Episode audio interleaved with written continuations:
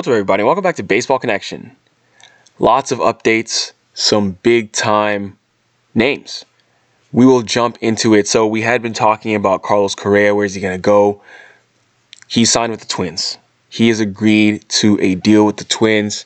It's going to be a three-year deal, 103, sorry, 105.3 million dollars. So it comes out to an average annual value of 35.1 million a year. He has an opt-out after each year. So after the first year, he has an opt out. After the second year, he has an opt out. Then, of course, the contract is only for three years. So it's not what we expected. This took me by surprise because I was one of the people anticipating that Correa would sign a mega deal, something like 10 years, 350 or something like that. But he's not getting the length of deal that he was looking for. And the fact that he signed with the Twins is an even bigger surprise to me because they were not rumored to be a team that was in on signing Correa.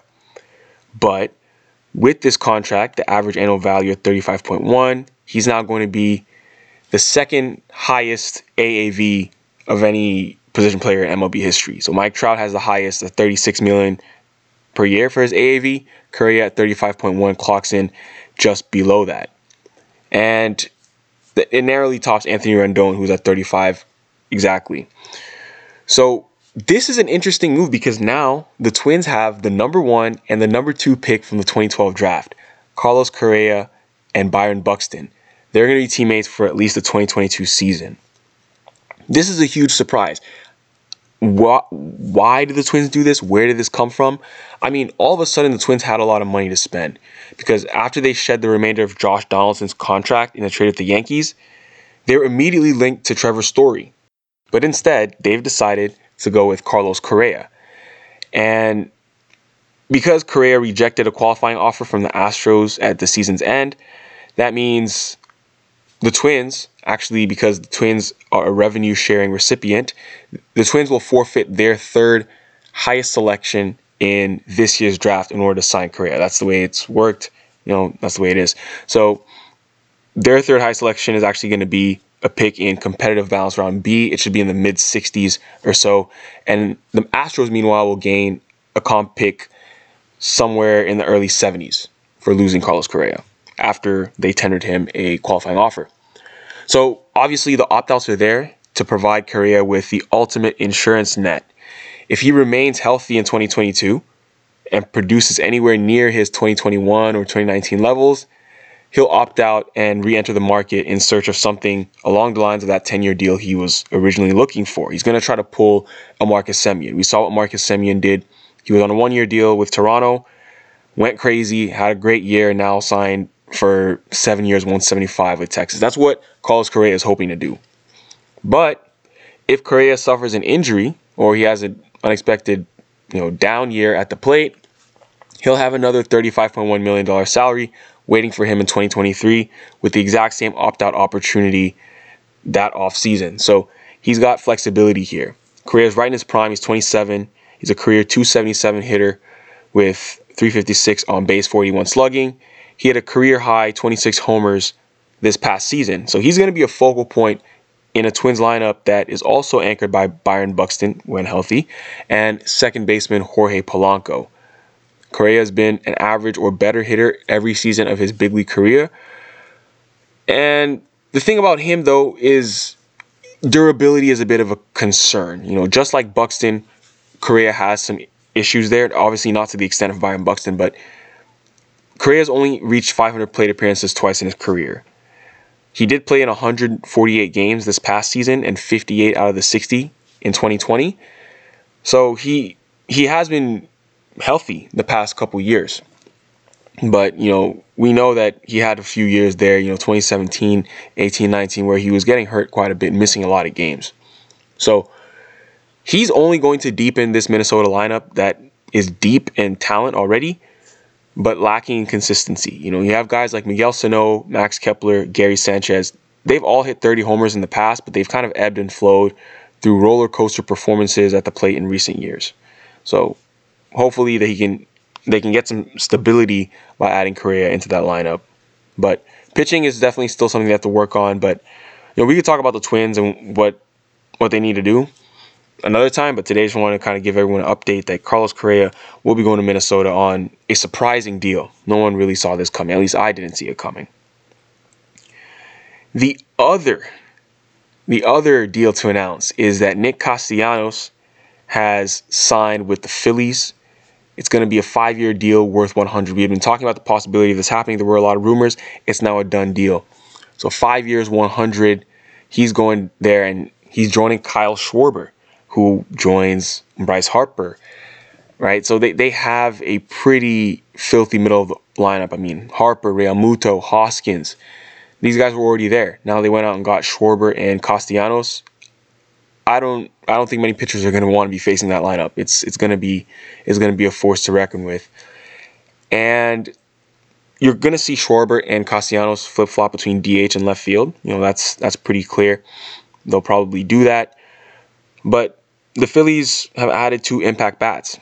As for Castellanos himself, he became a free agent in November after he, he exercised his opt out clause, he walked away from the final two years and 34 million remaining on his deal with the Reds, and that was predictable because he had a really strong season in Cincinnati.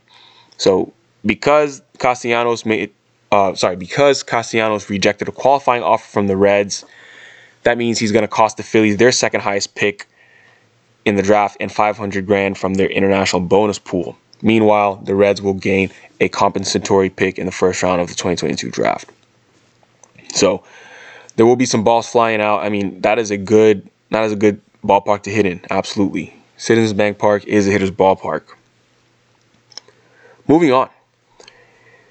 Kenley Jansen.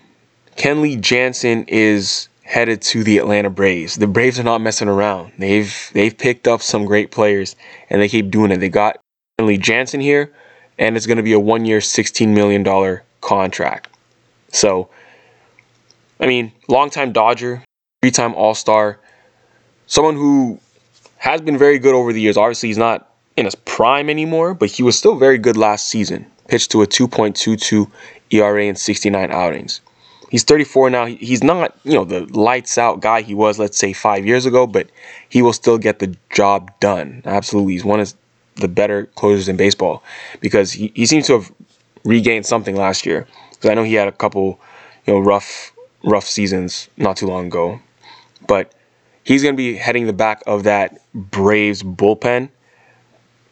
They did, they meaning the Braves, also added, you know, Collin McHugh, Tyler Thornburg, guys who will also step into immediate bullpen work, but Kenley Jansen will be their closer.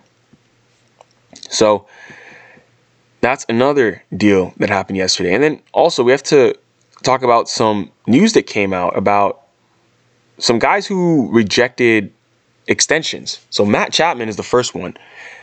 It, it was reported that Matt Chapman rejected a 10 year, $150 million offer from the Oakland A's after the 2019 season. So, this was before hip surgery knocked him out of the 2020 playoffs. The A's had offered him this contract, 10 years, 150. And that's saying a lot for the Oakland A's. It's 15 million a year, probably a bit of a low ball, definitely a low ball, but for the A's, they don't spend money. It's still interesting to, th- to see that they offered him that.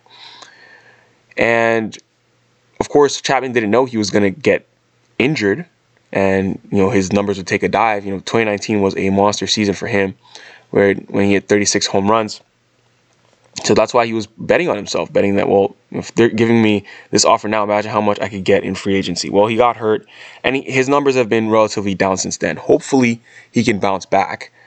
But basically, if you take into account the kind of mo- the amount of money he's made now in arbitration, the, if you crunch the numbers, by the time Chapman reaches free agency, which is after 2023, he's going to need to sign a six-year, $122 million deal in order to make his decision to extend the extension look like a wise one. Because you know, he, in order for him to, to to make the kind of money that he would have made if he had just taken the extension in the first place. But obviously, hindsight is twenty twenty. This dude, I mean, how would he have known that he was gonna hurt his hip and have surgery? But you're talking about a guy who I, I think is a big time bounce back candidate. He was healthy again last year, and again a Gold Glove winner at the hot corner. I think that bat is still very lethal. And when he has less pressure on him in that Toronto Blue Jays lineup, he's going to get a lot of pitches to hit also. He's going to get a lot of pitches to hit there because they can't really pitch around him in Toronto. Expect his numbers to really bounce back. I can see the power numbers also spiking up in the AL East. So he's basically taking over for Marcus Semien as kind of that veteran superstar that's supposed to play alongside young star Bo Bichette. But yeah, I mean, you're going to get Cavan Biggio sliding back to second base and Matt Chapman playing third base. So we'll see how he does. But yeah, it was interesting to see that he turned that down. And then other news that came out on another player who turned down a nine figure extension was Michael Conforto. So he turned down a nine figure extension before the 2021 season. It was in the $100 million range, and it could have gone, it would have gone to about 120, which is what we're hearing. That that one's a bit of a head scratcher. I don't really know how many years it was for, but still, that's nine figures guaranteed that he turned down. So we don't really know what Conforto is going to get this offseason. He's still a free agent right now. His market has been one of the more difficult to predict. If you look at his numbers, he's very consistent. He's a 265 hitter. You know, he's got some pop. He'll give you 20, you know, 20 home runs or so, and 25 home runs, 25 home runs, and he will hit you about 80 RBIs. That's kind of who he is. That's Michael Conforto. Career 124 OPS plus. So he's his bat is very good, but who still needs outfielders this year? Who's willing to pay up for Conforto? Because if you look at what Castellanos just got, I mean, he just got 100 million over five years, and over his past four years has weighted runs created plus of 126, relatively similar to Conforto, relatively similar to Conforto, but Conforto is a year younger than Castellanos, hits from the left side. He doesn't have the same defensive liabilities. He can play all three outfield spots. So it's possible that he can get nine figures as well. But unfortunately, the thing about Conforto is that he's coming off a down year, which came at the wrong time. So his overall body of work over the past few years is similar to Castellanos, but he had a down year in 2021 just as he's heading into free agency. That might put a bad taste in people's mouths. So it's possible he could, you know, he could end up settling for a one year deal and try to have a bounce back campaign and return to the free agent market next year. Or get something with opt outs like Carlos Correa. Because Carlos Correa, he, he went into the offseason looking for 330 million, couldn't find a deal in that range, and he just settled with the Twins for, you know, 105 over three years with opt out. So that could be something we see with Michael Conforto opt outs. I mean, that, that gives you leverage, but it also gives you some security in case you don't have a bounce back year. So, a lot of other signings, but they're kind of smaller names. Dodgers signed Danny Duffy, Cubs signed Jonathan Villar, and that's where we stand. So, that's our update for today, folks. If you enjoyed this, please share it with someone who'd be interested, and we'll see you next time on Baseball Connection.